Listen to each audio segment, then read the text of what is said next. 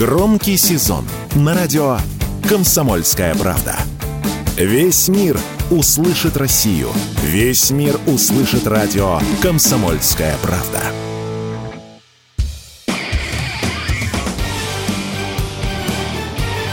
Говорит полковник. Нет вопроса, на который не знает ответа Виктор Баранец. Итак, министр обороны Израиля Галант заявил, что его армия готова смешать с землей сектор газа. Давайте посмотрим на размеры этого сектора. Длину около 50 километров, ширину от 6 до 12. Это 360 квадратных километров. Это раз.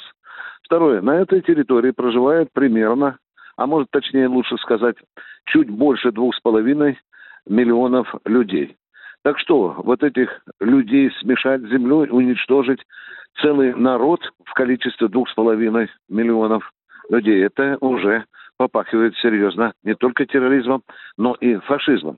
Да, если посмотреть на соотношение сил у Хамаса и у армии Израиля, то, конечно, у израильтян колоссальное преимущество. Назову лишь несколько цифр. У Хамаса под ружьем примерно 40-45 тысяч штыков.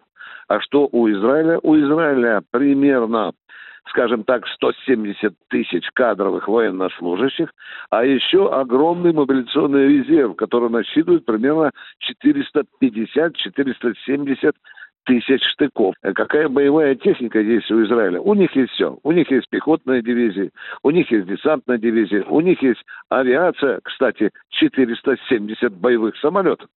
И, естественно, навалиться на такой, на такую, э, такой силище, навалиться газа, то, конечно, если Израиль захочет, он решит эту проблему, разрывая снарядами, бомбами эту землю, на которой, безусловно, еще раз повторю, проживает 2,5 миллиона людей. Ну а теперь же не забывайте другой фактор.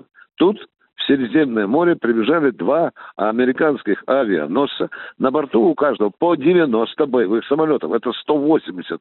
Так что, в общем-то, если американцы впрягутся в это дело, если они пойдут на подмогу на подмогу израильтянам, то выполнить вот это кровожадное обещание министра обороны Израиля, конечно, можно, как бы это кощунственно не звучало с моей стороны. Теперь заходим с другой стороны. Даже если будет наземная операция, как э, израильтяне собираются э, проводить чистку сектора газа?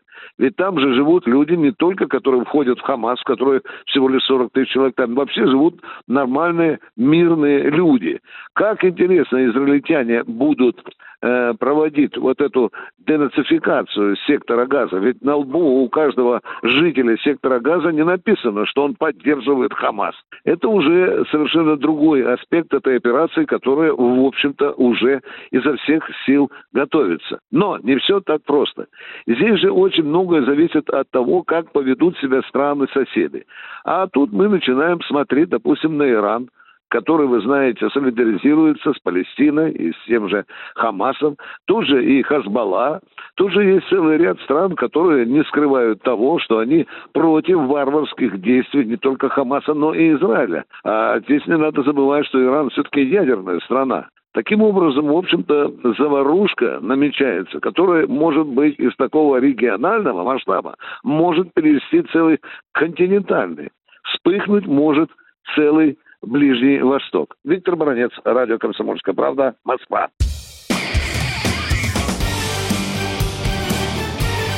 Говорит полковник. Нет вопроса, на который не знает ответа Виктор Баранец.